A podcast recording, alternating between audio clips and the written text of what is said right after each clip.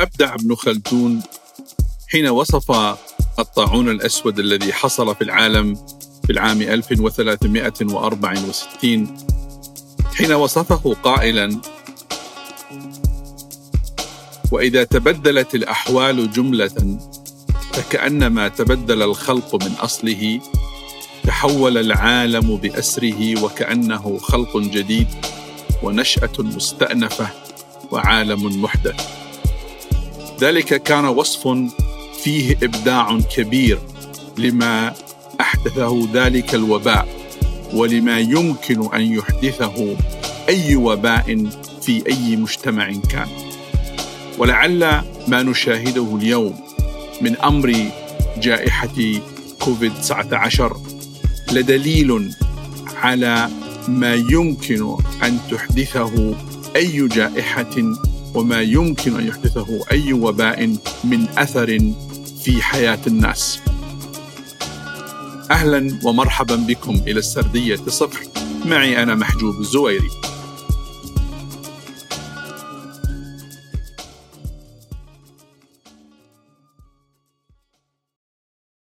في الحلقة السادسة من السردية صفر والتي تحمل عنوان العمل من المنزل ما له وما عليه يتولى راو السردية في هذه الحلقة تناول موضوع العمل من المنزل كأحد المستحدثات التي أحدثتها واستحدثتها جائحة كورونا. وفي البدء لا بد من التذكير أن هنالك أمرا اعتاد عليه الناس بغض النظر عن ثقافاتهم وبغض النظر عن عاداتهم وبغض النظر عن الجغرافيا التي يعيشون عليها.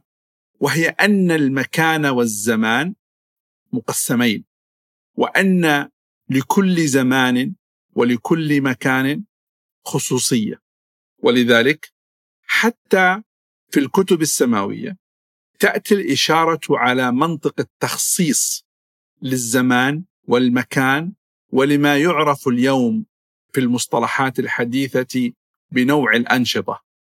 لذلك في الثقافة العربية الإسلامية يأتي في القرآن الكريم الإشارات الواضحة فانتشروا في الأرض، فسيروا في الأرض.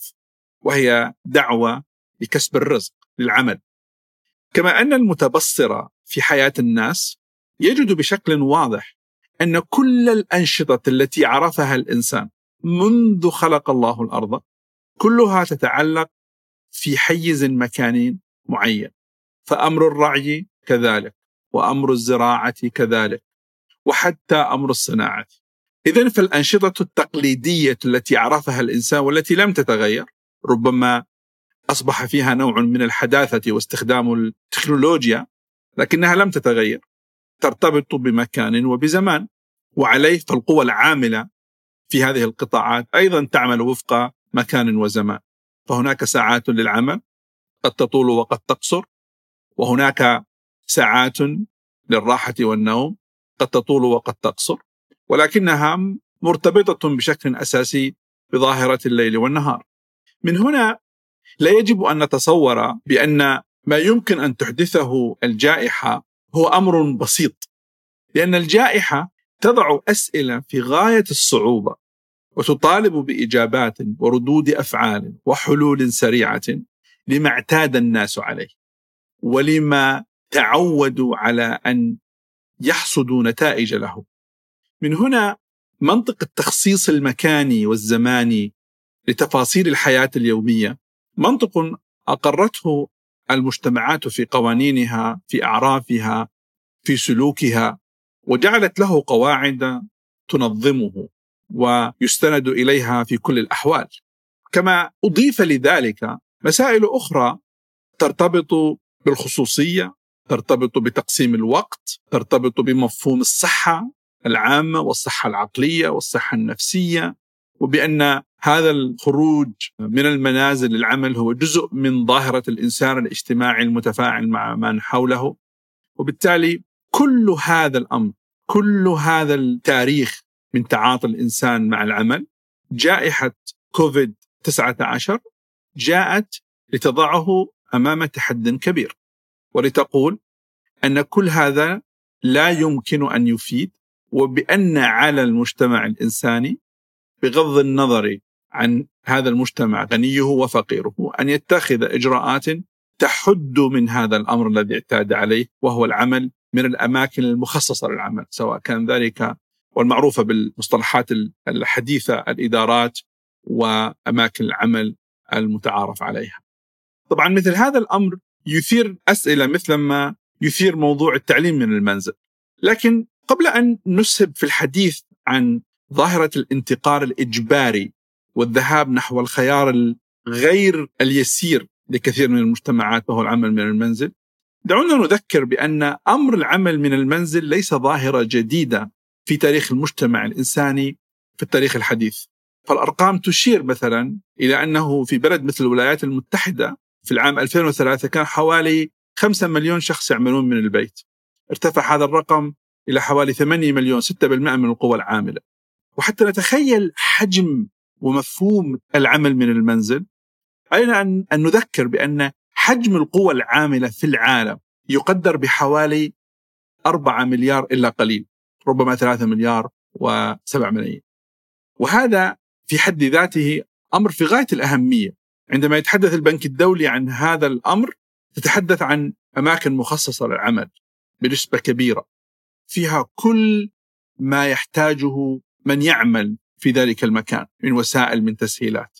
فيه نوع من البرمجة الذاتية لأن هذا المكان سيتم فيه إنجاز العمل وينتهي وفق ساعات عمل ثمان ساعات عشر ساعات وفق النظام الذي يعمل فيه أي إنسان. إذا نحن نتحدث عن تغيير يطال حوالي ثلاثة مليار من الناس ويجبرهم على أن يغيروا الروتين اليومي لهم. وربما الأخطر من ذلك يفرض عليهم أن يتحركوا وبشكل سريع مع التطور الجديد لأنهم إن لم يفعلوا ذلك فهم معرضون أن يخسروا وظائفهم ويخسروا مصدر رزقهم. وللمستمع الكريم أن يتخيل كم هو حجم تلك الضغوط النفسية على تلك القوى العاملة في العالم. إذا أذعنا إلى فكرة بأن العمل من المنزل فكرة ليست حديثة وبأن الشركات الكبرى والدول في العالم الصناعي لم تكن تتردد في الحديث عن هذا الموضوع باعتباره حلا لكثير من الناس لكنه كان حلا اختياريا لم يكن مفروضا وكان حلا فيه توفير لأصحاب العمل.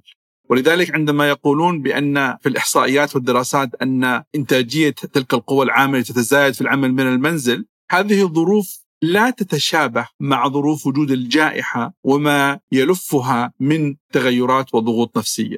لذلك يجب التفريق بين العمل من المنزل في وقت طبيعي وفي ظل ترتيبات حياة عادية فيها ضغوط أقل، فيها ممارسة للحياة الاجتماعية، فيها عودة للإنسان الاجتماعي للتواصل، غير أن يذهب الناس للعمل من المنزل مجبرين وعليهم أن يتباعدوا اجتماعيا، لذلك يجب الحرص عند النظر إلى التقييمات التي تحصل الآن على مستوى الدراسات في قضية العمل من المنزل. العمل من المنزل في عصر جائحة كوفيد 19 هو ليس اختياريا، الناس مجبرون عليه، وعندما نقول مجبرون عليه ففيه مصادرة لخياراتهم في أن يقوموا بما يجب أن يقوموا به وفق رغبتهم. من هنا محاولة تسويق الفكرة لا تأخذ بعين الاعتبار الضغوط النفسية التي يحدثها عواقب الجائحة بشكل أساسي.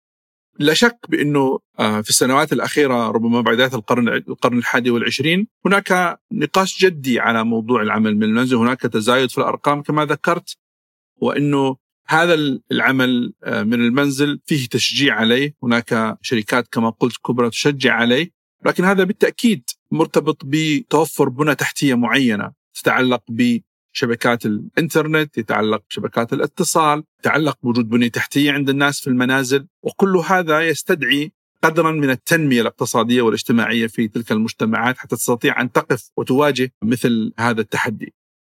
طبعا عندما نتحدث عن عمل من المنزل سيطرح سؤال ما الحاجة إلى المكاتب والإدارات التي تنفق عليها ملايين ومليارات الدولارات في بقاع مختلفة من العالم. من الواضح تماما أنه رغم وجود ظاهرة العمل من المنزل وتزايدها بشكل ملفت للانتباه خلال السنوات القليله الماضية لكنها مرة أخرى أذكر أنها كانت عملية اختيارية والهدف منها كان واضحا في التركيز على زيادة الأرباح، تقليل الكلف، ثم مسألة الاهتمام بأولئك الذين يعملون والترويج بأن ذلك يخدم مصالحهم ويساهم في إنتاجيتهم ويخفف عليهم عبء المواصلات إلى غير ذلك من هذه الدراسات والتفسيرات التي تتحدث عن هذا آه، الأمر. ما حصل مع جائحة كوفيد 19 أن تلك القوى العاملة أجبرت على العمل من المنازل بغض النظر عن مدى تكيفها وحصولها على ما يجب من إمكانات العمل من المنزل.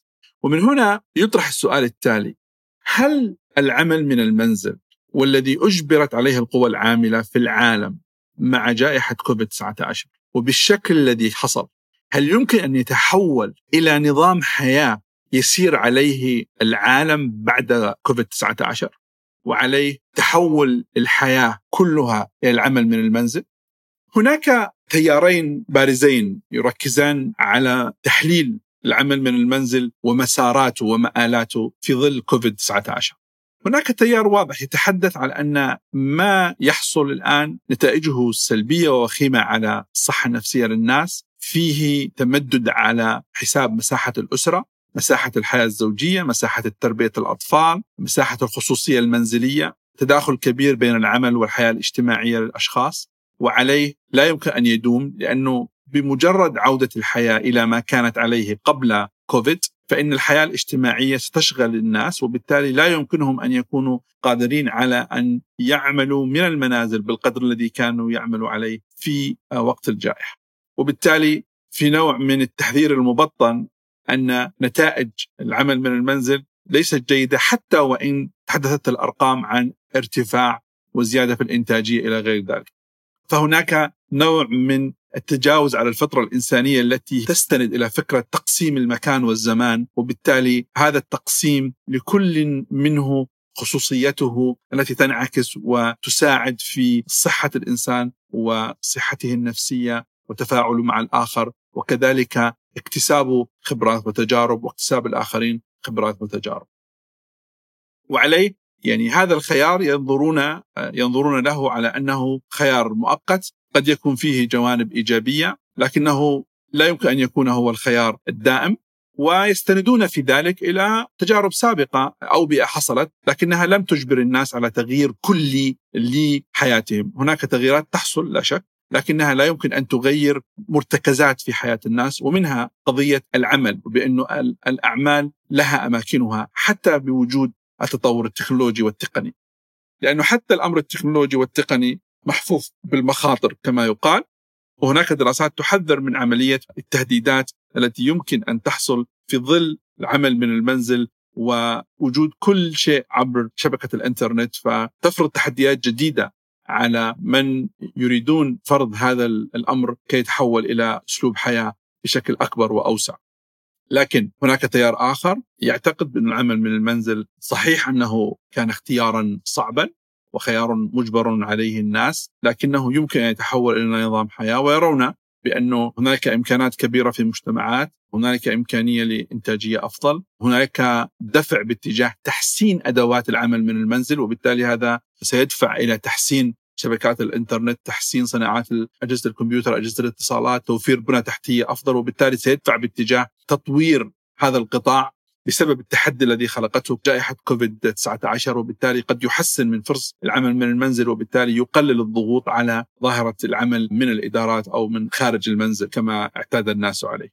وبالطبع هذا النقاش سيستمر وسيستمر إلى ما بعد كوفيد 19 لأنه عندما تستقر هذه العاصفة ويبدأ الناس يستعيدوا حياتهم الاعتيادية التي كانوا عليها بالشكل الذي اعتادوا عليه ستبدأ الأسئلة المهمة حول ما جدوى العمل من المنزل وإلى أي مدى الوقت الذي كان مخصص للعمل خارج المنزل كيف سيتم التعامل معه؟ وهل العمل من المنزل يجب أن يكون بنفس ساعات العمل في الإدارات ثمان ساعات صباحا إلى غير ذلك؟ هناك أسئلة تفصيلية ستطرح حول موضوع العمل من المنزل عندما تستقر عاصفة هذه الجائحة ويخرج العالم منها معافى إلى حد ما أو على الأقل يمكنه أن يديرها بشكل مختلف. تقلل من أضرار الجائحة.